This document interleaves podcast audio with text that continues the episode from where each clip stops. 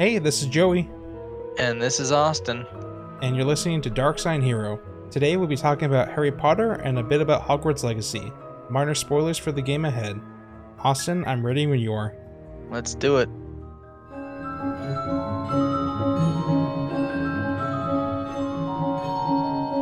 All right, man. I mean, this week we are talking about Harry Potter. So Right. let's talk about it. It's One, one and two. I'd say those are pretty l- more lighthearted compared to the rest of the franchise, you know, because it was definitely you can definitely tell Yeah. there's a a shift in tone when you go from two to three, def- like um from Chamber Yeah. of Secrets to Prisoner of Azkaban, right? yeah, there's a big reason for that too, because the first two movies were directed by Chris Columbus. Um, he did Christmas with the Cranks and Home Alone and stuff. but Right. um so he that was like his vibe that he was going for. And then Right. they took a two year break after the second movie for the third one. Mm-hmm. And it was a big change. Right. Was that for the um the actor that played Dumbledore dying? Was that in for was that Yeah. for that reason? Yeah, the original actor did die after the second movie, so that's Mhm. why they recast him into the third one, and it was the same Dumbledore for the rest of the movies. Mm. Yeah, the third one was helmed by uh, Alfonso Cuarón, who did Children of Men and that movie Gravity from 2013, that space one where it was just one shot. Definitely a shift in tone from two to three. And then Big shift.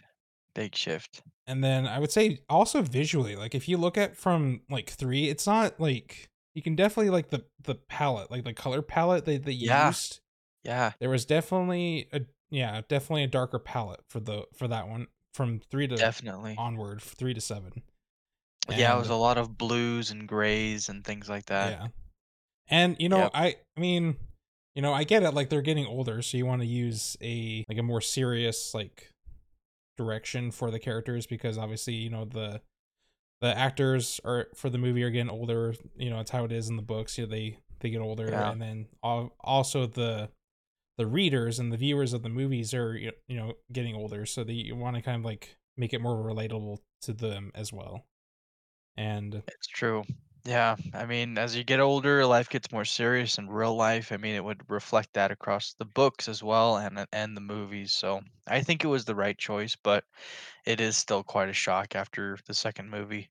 mhm, And then, of course, the fourth one, which actually, in my opinion, returned to a little bit more of the kind of just fun adventure that the first two movies had, Goblet of Fire. Did you feel that at all? Did you remember Goblet of Fire? Yes, that's actually my favorite uh movie out of all of them. I would say visually Yeah. like visually like there's a lot of I don't know, just there's a lot of fun scenes in that movie. There's the underwater scene that I thought was pretty cool with the mermaid. And then of course, you know, the the moment the big moment at the very end of the of the movie. Yeah, I mean that's yeah, that was There's shocking. that that I mean, big that um that big return because you know it's- reveal, yeah, I feel like I feel like for that moment in Harry's story, there was a big Mhm. growing up moment in that after that because it's like, well, yeah, you know, it he you think that he defeated him in the first one, but then, you know, come the Goblet of Fire and then you find out, oh, he's not actually dead. He's brought back. yeah, yeah, Everyone's trying to deal with the death of Robert, Robert Pattinson's character. What Cedric? Uh, Is that his Cedric? Diggory. Cedric. Cedric Sorry. Diggory, yeah. Did you feel? I mean, I feel like everyone at that after that, everyone just blamed Harry for his death a little bit. You know? Um, yeah, well, the big issue, and you know, they adapted this from the books. It's much more prevalent in the books, but it is in the movie. Everyone did blame Harry, you're right, but they also didn't really believe him. There was a big push that like no one like the the Ministry of Magic, they didn't believe Dumbledore Dumbledore was back, which carried over into the Order of the Phoenix, the next Mhm. movie, and I mean Harry the whole time is just saying we have to be prepared for war, we have to fight this Death Eater threat and Voldemort. I mean, no one believed him. I mean, his friends did, of course, Right. and, uh, you know, Cedric Diggory, you know, warping back with his body and that terrible scene with the dad crying out, you know, Right. how his son's dead. But, like, no one really knew exactly what happened, but they couldn't even fathom that Voldemort was back, right? So, I mean, that was the that was the big issue that carried over for several films, like, trying to convince that Voldemort's actually back, you know? Right. Yeah, I mean, but Goblet of Fire, that holds a special place in my heart because I was just at the perfect age eh, for that movie, man. I I that is my favorite as well, I have to agree. And I I had it on DVD, uh, back in the Mm. day, and I would just rewatch it over and over and over again, man. I was it was the coolest film in my opinion, and I even played the DS game. But yeah, I I love Goblet of Fire, but you're right, after after Goblet of Fire I mean, uh, yeah, Goblet of Fire, he grew up, and the films reflected that. After that, they took on David Yates, I believe, was the director for the rest of the films, Mhm. and it's just a very, very somber, dark tone. There's a couple of light, funny moments, but nowhere near the the same magic as the previous films, you know? Mhm. And the rest of the films are extremely serious and, you know, dealing with the threat of Voldemort. He grew up, like you said, you know, and the films grew up too. Yeah. I don't know how I don't know how you felt about um Order of Phoenix, but you know, obviously with the Ministry of Magic trying to, you know, assess or I guess um kind of just, you know, process what happened after number 4, it definitely I, I don't know, a little bit in number 5. It felt like there was a little it got a little political. I don't know how you felt about the Order of the Phoenix just because obviously it did it did and, and what I mean by political, I mean like it it meaning because it involved more of the Ministry of Magic, you know, it got more Mhm. they got more involved in the story is what I'm trying to get at. Yeah, yeah. No, you're right. I mean, the Ministry of Magic was heard of, kind of, in the previous films, but Mhm. it, it really became They're a, a yeah, big a yeah. big point in the story Their the their of the their presence was more felt and obviously more seen in the uh the next like last 3 movies, It's very true. Yeah, and I, I if I correct me if I'm mistaken, but I'm pretty sure Professor Umbridge from Order of the Phoenix, that terrible, you know, bitchy lady, you know, who who came on board Mhm. uh, for for Defense of the Dark Arts. I mean, I think she was appointed by the Ministry, if I'm not mistaken. Was that right? I'll have to Yeah, have to I look think that up, so. but Yeah. I'm pretty so yeah, you're I right. The could be wrong. ministry definitely it definitely got involved. It was and I it painted them in a bad light too, you know? Yeah. The ministry kind of became the antagonist of the rest of the films. Well well, and then you also see um and after number 5 um because there Mhm, was a little bit more of I felt like there was you could you could see like there's more corruption um behind the scenes with the Ministry of Magic because there was uh the involvement of I want to say like you see you see a little bit more of like Draco's dad and his family a little bit. Sadly, the way things usually go is if you have too much money, like way too much money, it usually goes to your head.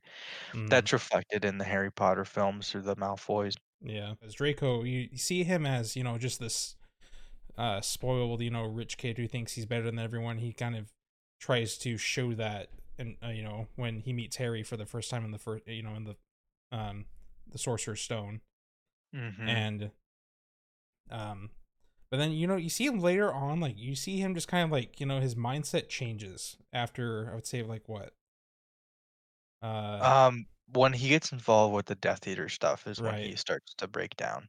right because you kind of see you see him like oh this isn't you know this isn't what I signed up for you know basically it's Right. just Yeah. yeah I you kind of see how it how it's affected his family you kind of see it his dad more so is you know sticks with it his, his mom's kind of I feel like his mom was kind of on the fence about the whole thing mhm. Like she wasn't Yeah, like I fully you're right. committed to the Death Eaters, but she was, you know, just because, you know, oh, my husband's, you know, part of this um this group, you know, you, you know, you got to stand Yeah. by his side and support, you know, support him, Yeah. Yeah, the mom, I the way I, you know, gleaned from the story, she just really cared about the safety of her son and and husband, you know, cuz towards the later films, I mean, it was a very violent time. The Death Eaters are, you know, basically a terrorist group Mhm. and um and her family's involved with it And it's funny because the Malfoys, you know, at the beginning movies, the first 4 or so, they're Mhm. very uppity, they're very well-to-do, and they think everything is gonna be fine and that that they're on the winning side secretly, you know? And then the way things go with Voldemort just kinda going further and further into violence and the rest of the Death Eaters, you know, that family, not just Draco, but also the husband and, you know, by extent, the mother, that it just that family breaks down, that Malfoys really are very much weakened, like, they're they're kind of shattered. I mean, the father, he goes to Azkaban, um, for a minute, and Mhm. Draco, he has all these psychological problems because he's asked to kill Dumbledore, and he's like, you know, it's it's his principle basically that's gonna weigh on s on a on a student. Right. It's tough. It was a the movies definitely turned dark towards the end, you know? Um, again, after number 4, there was definitely more of, like, this battle between good and evil, like, light and darkness.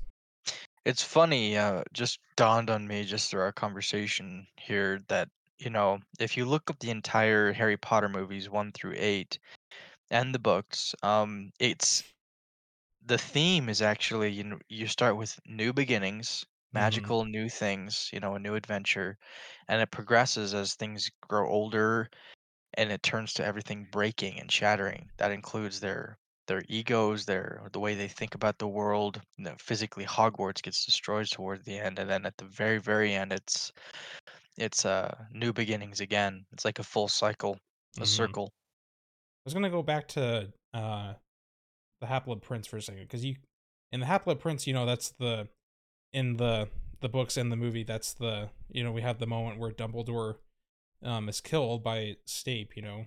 Um, Mhm. but, you know, through Harry's eyes, you understand, like, you know, you're upset, you're furious at, like, seeing this man that's taking you under his wing that's, um, you know, been your friend the entire way through. Your Um, father figure. yeah, your father figure. And then you just see this person that you know, that you thought hated you the entire time as well.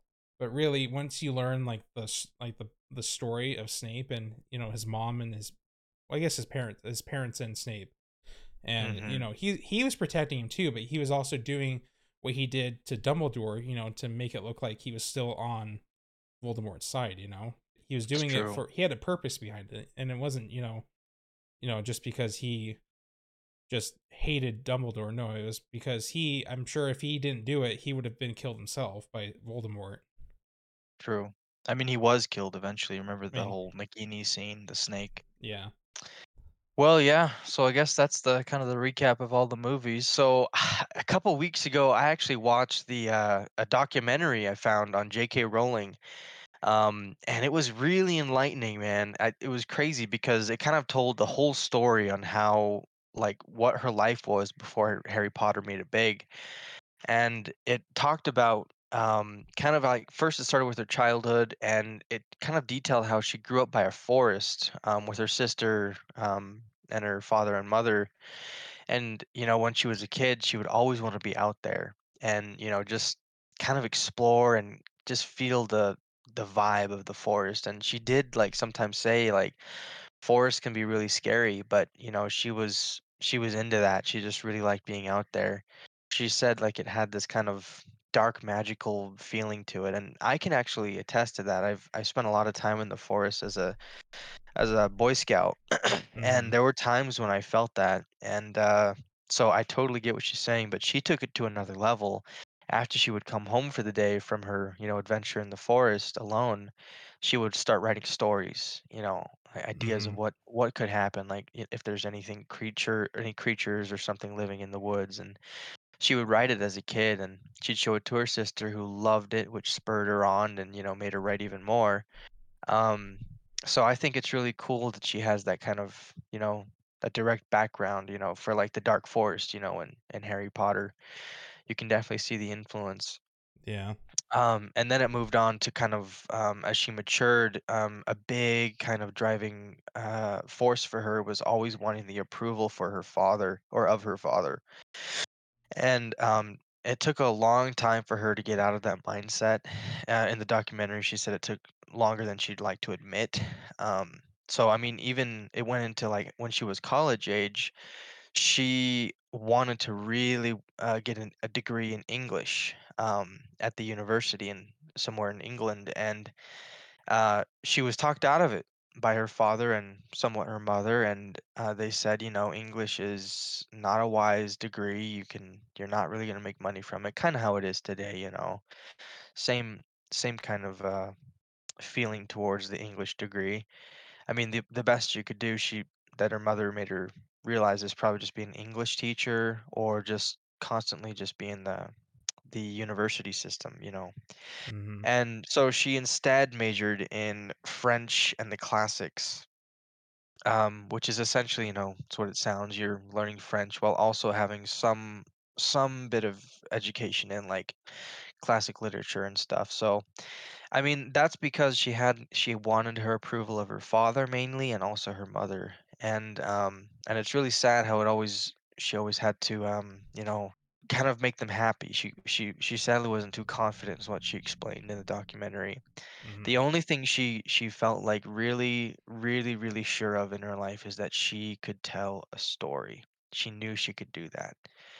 And so anyway, she went on, you know, she wrote tons of tons of little stories and books and stuff, but it was it wasn't until after she married a news journalist and had a daughter, um, and then went through a terrible divorce that she finally started writing Harry Potter. And that divorce nearly ruined her. Um, it put her in an extremely hard situation.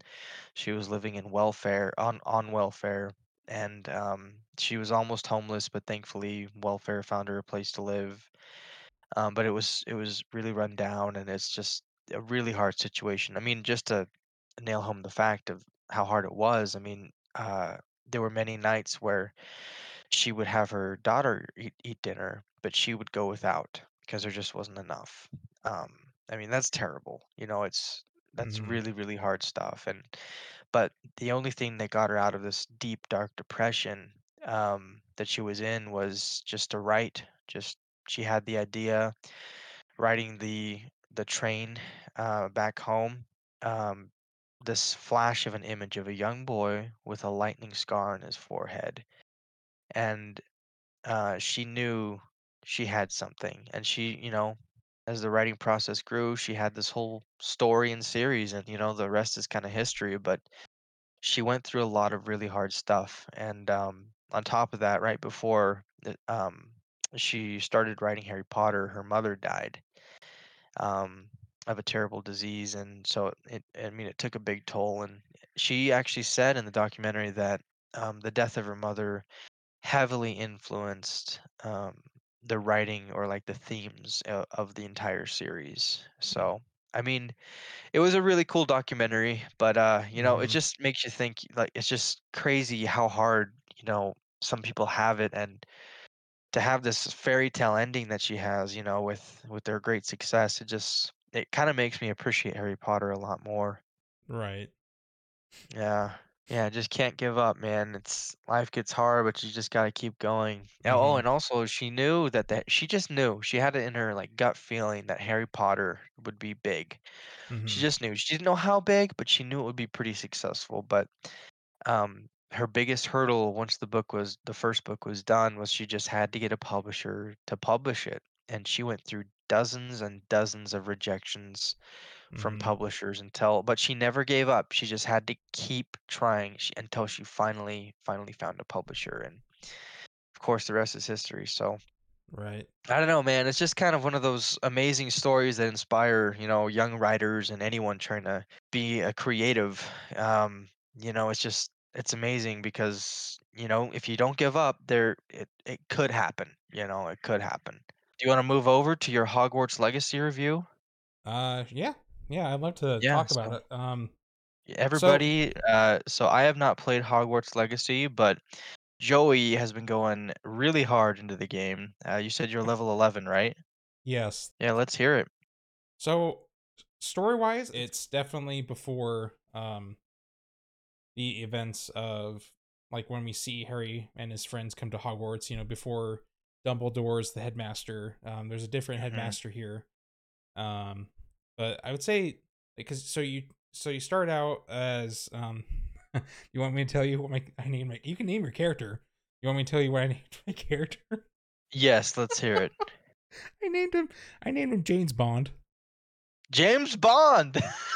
okay, very good. I was like, it's like, oh, I can name him. I want to name him something that's so, I guess not unique, but unique to like to just the game that I'm playing in this. In and it's like, all right, Yeah. it's James Bond. Yeah.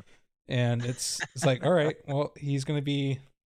And it's funny too because a lot of um games like when you see the dialogue that the character your character talking between the characters in the story sometimes they don't really show um your the name that you chose for him but it does actually Yeah. which i thought was pretty cool and Wow. so when you see him your character talking to the characters in in the game it does show your name um, when you're talking which i thought was pretty cool That's cool, man. How's the uh the the spell casting? Does it feel good?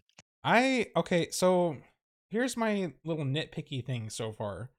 I do like that you um get to learn different spells. uh, Um when you go and progress through the story, you know, you be um so how it starts out is that you're um the student that's getting um taken on um Mhm. so you like yeah you're um you're this fifth year student you're um you're being taken over to hogwarts and what happens is that you end up um taking like a detour on your way to the school so you get um stopped by or i guess like this dragon comes out and you get stopped by the dragon so you have to kind of like walk your way through this take this detour i guess to the school Mhm. and so you make your way through to this like these ruins these ruins uh but anyway so you make your way through and you you eventually find like this um like this wall. You have to figure out what um like these symbols are on the wall. And your character has the special connection to ancient magic which i think is pretty cool. Eventually find out how to like um i guess you you activate the wall and you eventually make your your way over to um Gringotts, which is where next part of the story is and you um go th- which I thought was pretty cool because it kind of dives more it it makes you it immerses you into more into Hogwarts and to these other parts of the Harry Potter world that J.K. Mhm. Rowling created. That's And- cool. yeah. Like you get to go to Hogsmeade and you get to create your own um wand. You get to uh, get potions for your your class for one of your potion classes. Um so yeah. I so think what this- rating would you give it over like a scale of 1 to 10, 10 being the best I just based on your current experiences? I would I would say I would say like an 8 out of 10, like a solid 8 out of 10. Okay. It's It's a decent score. Yeah, I would. It's like the one nitpicky thing I was going to mention about the like the gameplay is that to me I just feel it feels a little repetitive. Like you know, with the spell casting, there is a basic uh uh spell you learn early on in the game. Um, you do have like Mhm. this hand me down wand, and so you do have that to use at the beginning of the game, and but you do learn um spells like uh like Levioso and Accio and all these uh, cool different spells that the Mhm. game dives into. Uh, I feel like a lot of it. I don't know. For me, I didn't really notice uh, some of them. I guess in the in the movies, but it definitely immerses you. It makes you feel like you're you're a wizard, Harry. Um, the yeah, I so yeah, but so far it's a really fun game. I feel like the big thing for me is the reason why it's so fun is because there's so much exploring that you can do in the game. yeah. Yeah, so with the with the game having launched on February 10th, so that would put us at about just over a month of the game being out. The game has already surpassed the physical and digital sales of Elden Ring for the UK. That is so crazy, man. Yeah. So with the 12 million copies that it's already sold within the first 2 weeks having it being at about 850 million dollars, so that I'm sure that number is going to be higher uh, Yeah. now.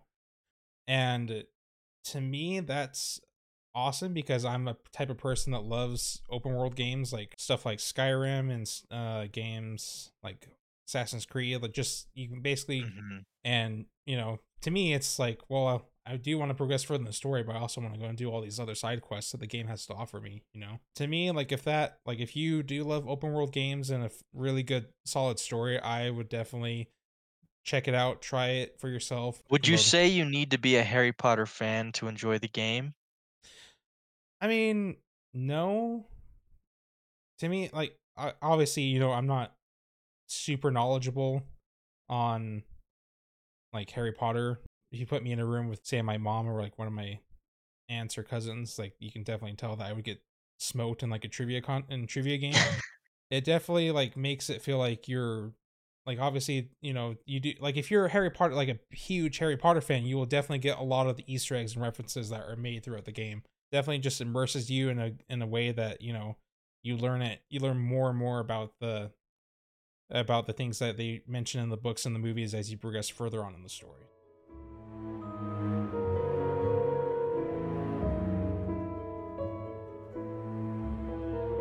thanks for listening catch you again next week Yep. Thanks for listening, everybody, and keep on keeping on.